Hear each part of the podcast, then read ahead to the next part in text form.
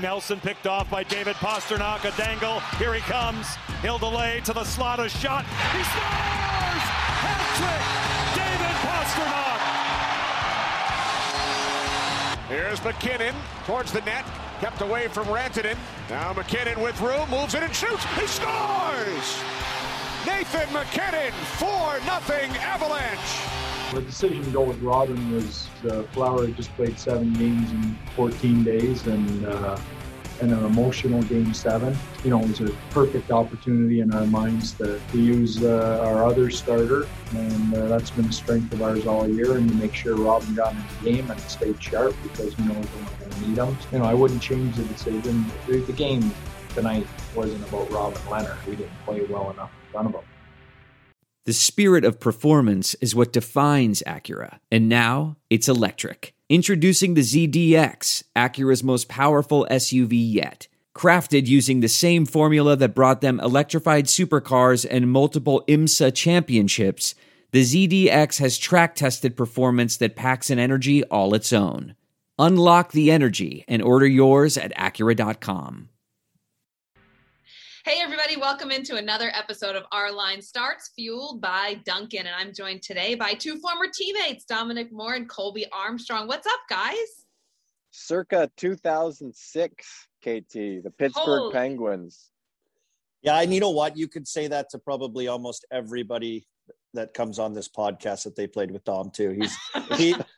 Dom has played with a lot of guys. It's a perk of getting to play with a lot of teams. You get to know a lot of good guys. And Colby, welcome. Your debut on Our Line Starts. We're very excited to have you. Yeah. You got to give me a good Dom story. Do you have any good Dom stories? You know, we got to break you in here. I can't Colby, really remember. How about training camp 2006 Pittsburgh? Do you remember the Wingate bike? How's your memory? Is it fading already? Because it's fading on me, but I know I wasn't very good at it. I don't know. I had some freak out sessions about it because I was so nervous. So the Wingate, the Wingate test, KT, is this sprint that you do on the bike. It's one of the 2 bike tests that guys just dread. I mean, you're just, the anxiety alone, it kills you. Waiting for this test, you know you're going to puke after, you know it's the hardest thing you're going to do. And so you're waiting all day to do this test. And when I got on, and this bike is like hooked up to all these computers and stuff. And so I got on the bike and I was kind of like midway through the pack. And as I started, it's just a 30-second sprint. So you just go as hard as you can go. And as I started the sprint, the pedal, yes, I remember that. Just to the leg. So do you remember this, Colby? So the leg just breaks off on the bike. Didn't have to do it. Yeah, and so what happens was then the wheel that was attached to the thing came off its thing, and it actually like sliced through the middle of this computer that had all of the data on it. Oh my god! And so then like half the team have to do their test thanks to me. I was like a legend of training. You were the legend of training camp. Everybody wanted to play with you, Dom. That's why everybody wanted to play with you over the course of their career. The only guy that ever broke the bike doing the Wingate test. Unbelievable power exertion, power output. By Dom. And yeah, I do remember that because I was freaking out about it. And I remember when it happened, I was like giddy. I was so giddy that I wasn't going to be able to do it. And I was talking to the trainers and stuff, and they were like, I don't think we're going to be able to do this. And I was just like, oh my God. Like, literally not even joking. Half the team didn't do it, which is that never happens. Now they have like 100 bikes, you know? Yeah, they've got the Dom rule in effect that'll never happen again. Yeah. Let's get multiple bikes. It's a good story. Well, guys, we are just out of round 1 of the Stanley Cup playoffs. As we are recording this, actually, it'll be Game 7 tonight between Montreal and Toronto. So we will not acknowledge that series, although I'm very excited to see what the outcome of that one's going to be. But that's why I'm all dressed up here. It's not just you're all dressed up in the phone booth there in your own little voice booth. But I do want to talk about the playoffs in general, guys. And, you know, let's start with the biggest the most impressive team that you've seen so far in these Stanley Cup playoffs. Who would you say that's been? Colby, why don't you lead it off? Well, I'd have to say Colorado, and for many reasons. I don't know, maybe Dom is going to say the same thing. They're a pretty impressive team. You know, top to bottom, depth, speed, dynamic skill all through their lineup. And, you know, again, we're getting to see also on top of it is one question mark was their goaltending, and Grubauer has been pretty solid thus far. So, yeah, they've just been excited. And the more fans we see in the games now, and everything's getting pumped up, and, you know, these series are getting more amped up. We're starting to see the excitement in Colorado for their team and Jared Bednar and this group of what they're building towards. So yeah, they're to me just super impressive. I picked at the start Vegas to win. Did I say Vegas wrong?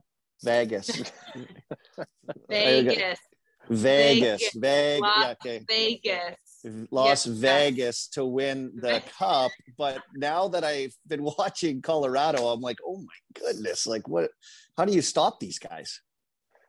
Yeah, I agree with Colorado's been super impressive. I won't belabor that point other than to say that Cale Makar is taking it to a whole new level. This guy is unbelievable. But because Colby mentioned Colorado, I'll mention the Bruins, and they were my pick before the playoffs started. And they just look really good. I mean, Washington was ahead of them all season long, and they just got the job done when they needed to. They've got the depth now contributing. They got the deadline guys contributing. They got a mentally fresh Tuukka Rask. And sometimes after a long layoff, you get through your series early, you come back and you're a little bit rusty, but they did not look that way. And obviously having fans in their building was a huge boost. Yeah. So man, they've been impressive to me, top to bottom. Yeah, the Bruins certainly look good. They're rolling right now. Pasta with the hat trick in game number two, game one, actually. Unreal. I'm getting ahead of myself already here in round number two. But all right, so we've talked about impressive. I'm curious to get your guys' impressions on the most disappointing team in the Stanley Cup playoffs. I mean, it's always disappointing when a team gets bounced in the first round, but can you guys pinpoint maybe the biggest disappointment and the team you expected a little bit more from? Well, we can't comment on one that's will have been in the rearview mirror come Wednesday. So I'm going to go with the Edmonton Oilers, and it's a pretty easy pick. You know, you've got two of the best players on the planet that are basically shut out, and it was remarkable effort from Winnipeg. And I don't know what to say other than the fact that you had two players that had played on separate lines throughout the season and dominated, and they got out to a slow start. They put them all on one line. And then after that line, there was just nothing to speak of from Edmonton. And Mike Smith was good. It wasn't the goaltending. So boy, a lot of questions to answer this offseason for the Oilers.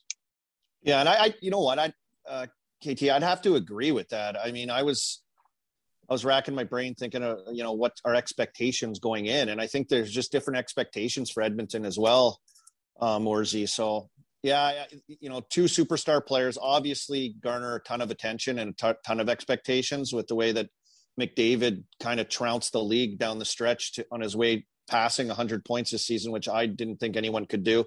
And Leon Draisaitl and, they just kind of fell flat, obviously, and Winnipeg had their number in a lot of different areas. So I guess if I could throw one more name in there, it's a team that I cover in Pittsburgh and live there. And they're kind of a team, too, that won their division and pushed hard down the stretch and was making all kinds of racket as a contending team. And the addition of Jeff Carter at the trade deadline was looking to be like the most genius trade acquisition of this trade deadline, or one of them.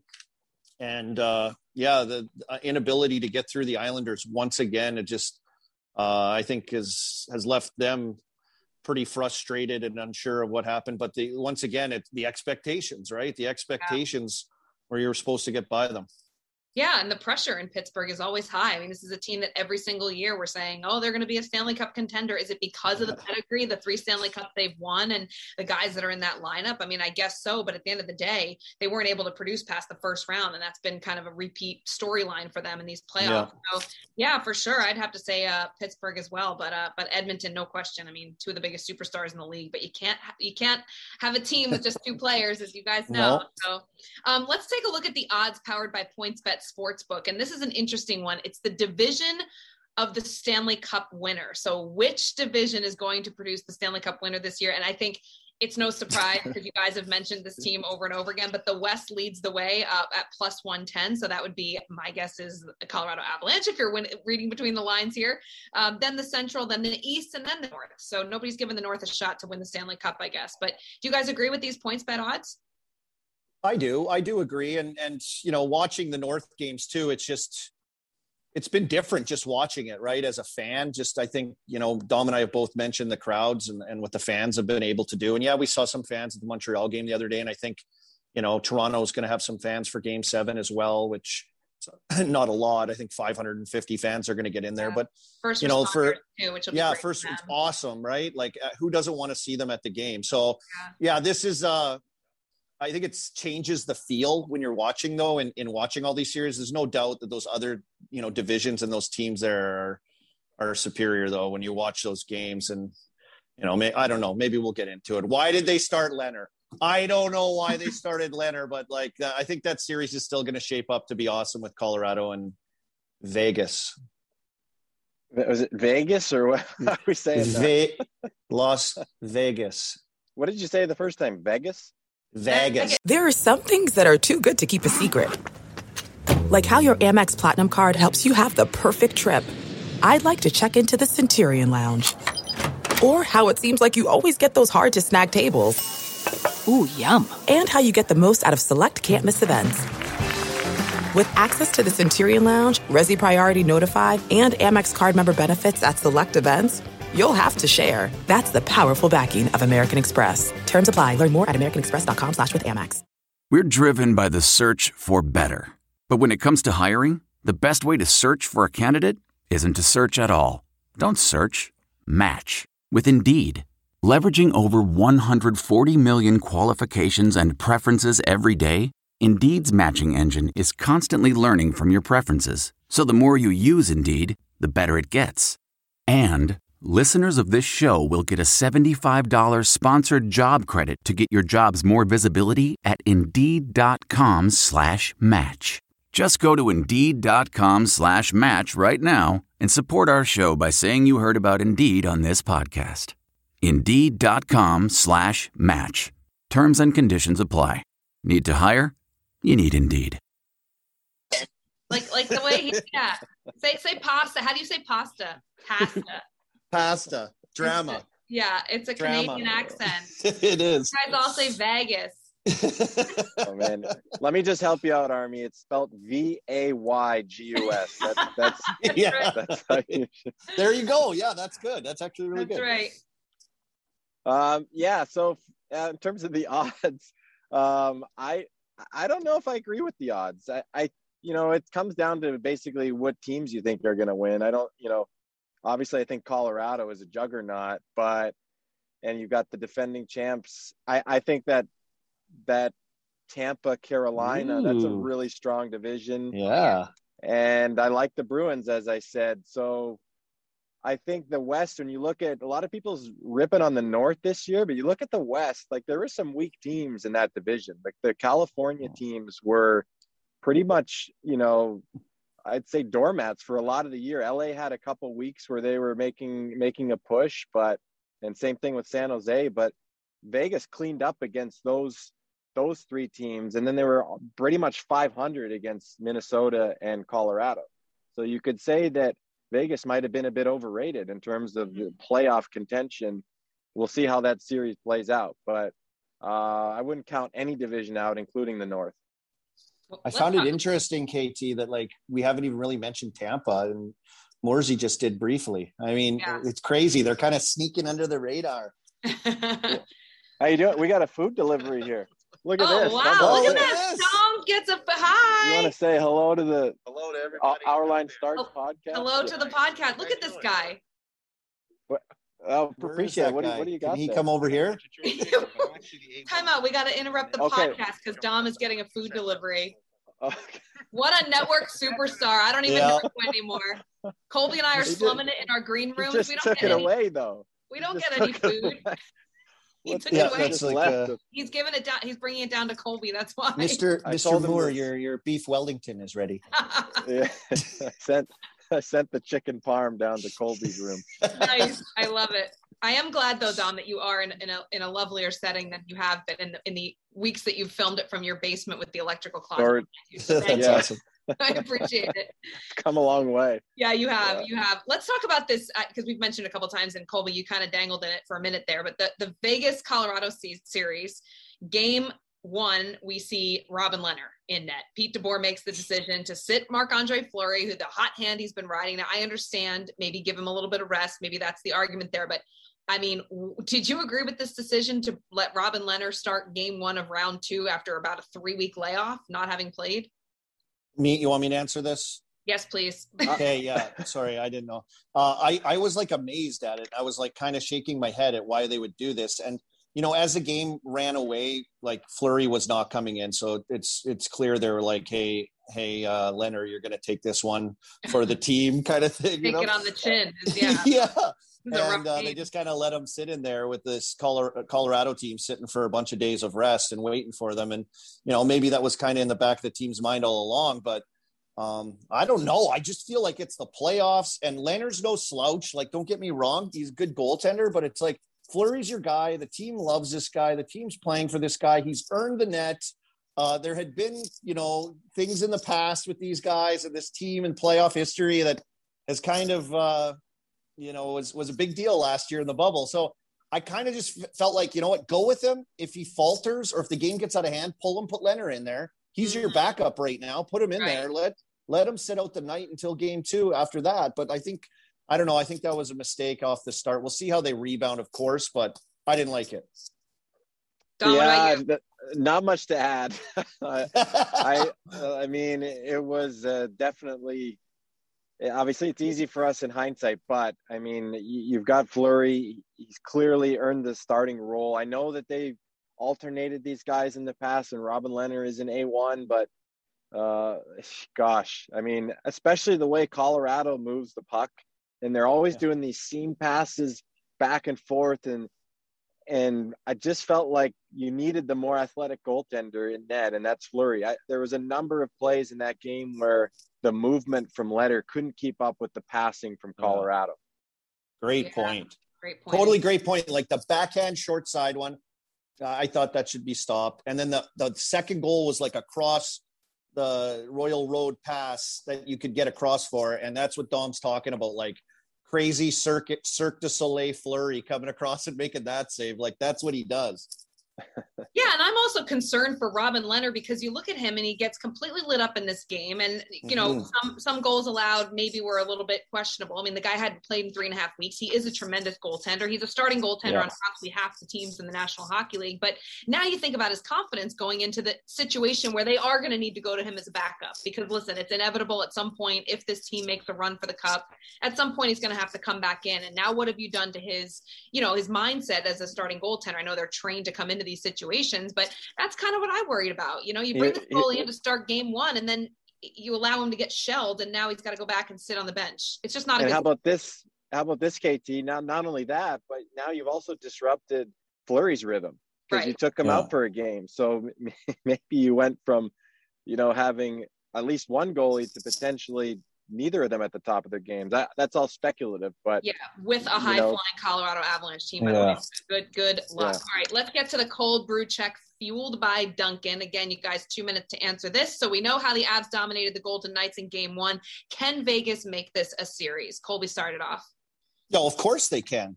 Of course they can. The one thing that concerns me is the goal scoring because Colorado seems to just kind of score whenever they want, but of course they can. I think they're deep, they're quick, they're tenacious team. I think it's going to be a physical series. I'm hoping they can rebound after that game one beatdown and kind of get through it. I know we're recording this. We'll see what's left to be said with Ryan Reeves and where he ends up as well. But I think they can make this a series. I truly can in adjusting and how they're going to play this team. Look, their power play is crazy.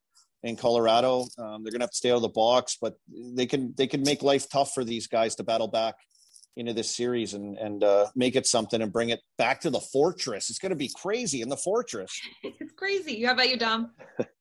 I don't think they can. I think this Colorado team, you know, honestly, I thought St. Louis was not a doormat. Like they're a seasoned veteran team who plays a physical brand of hockey and and the Avs just skated circles around them. And Vegas might be a little bit tired out from that, you know, longer series than they had would have liked in the first round. And I just don't see, in terms of the matchup, you know, in the playoffs, it's a lot about the matchups. And I don't see a ton of areas where I would give Vegas the edge, except in goal. And that's to me, if they can get Fleury back in there and he can kind of steal a series, that to me is the only way it gets done. Yeah, that was the cold brew check fueled by Dunkin this season. Be sure to grab a cold brew for game time, because where there's hockey, there's Dunkin. All right, guys, I'm going to wrap this up by saying, Dom, kudos to you for being spot on with all of the game winner goals in overtime. I mean, money. I hope you went out and bought a lottery ticket or something, because you can pick the winning numbers, I'm sure, too. And by the way, we all get a cut of it if you do. But Colby, the guy's not real. He picks the winner every single time. I mean, I saw this montage thing put together on social media. I was like on Twitter, and I texted him right when I saw it. I was like, oh my goodness, this is unbelievable. And I think what's the guy's name? Nostradamus, like that predicted everything. And I forget what I texted to him, like Nostradamus, like Dom. Dominic. Yeah. I did something stupid like that, but it was, it's pretty amazing run you've had, Dom. Yeah. Congratulations. I'm just annoyed with him that he didn't order us a pizza when we went into triple overtime of the Winnipeg game, and it's like 2 a.m. and, you know, we're looking for our next meal. We hadn't eaten in 6 hours, and Dom couldn't even put out any money for a pizza. But anyway. Anson was giving me a hard time about talking about pizza on the air during the Subway intermission report. It's the little things. It's what we have to do to get through the playoffs. Guys, it's been fun being with you. We'll see you all for another episode next time of Our Line Starts, fueled by Dunkin.